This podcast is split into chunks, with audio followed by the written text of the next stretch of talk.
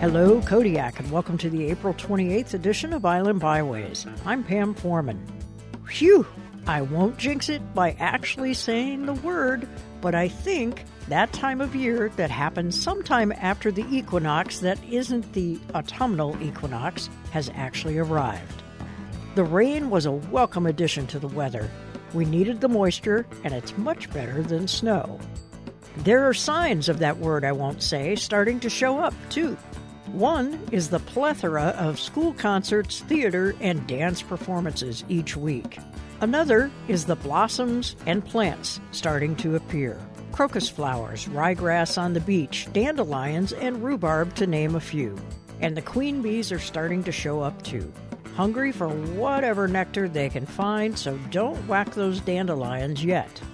On a trip out to Chiniak this week, I was stopped by one of my favorite kinds of roadblocks a group of free ranging Scottish Highland cattle, complete with a bunch of Normans. That's what I call baby cows, also known as calves. Anyone know what 1990s movie that pop culture reference comes from? Shoot me an email at islandbyways at gmail.com. If you're the first one with the correct answer, I'll buy you a KMXT coffee mug, and I'll even fill it with fresh coffee. No Googling, people.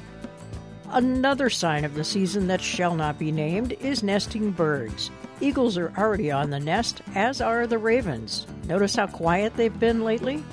And there are lots of other birds doing the same thing. So even if the weather gets chilly again, I remain hopeful that we are indeed progressing toward the joys of summer. In the meantime, I hope you get out to enjoy some of these sunny days. And that's it for Island Byways this week. Have fun and stay safe out there. Thanks for listening.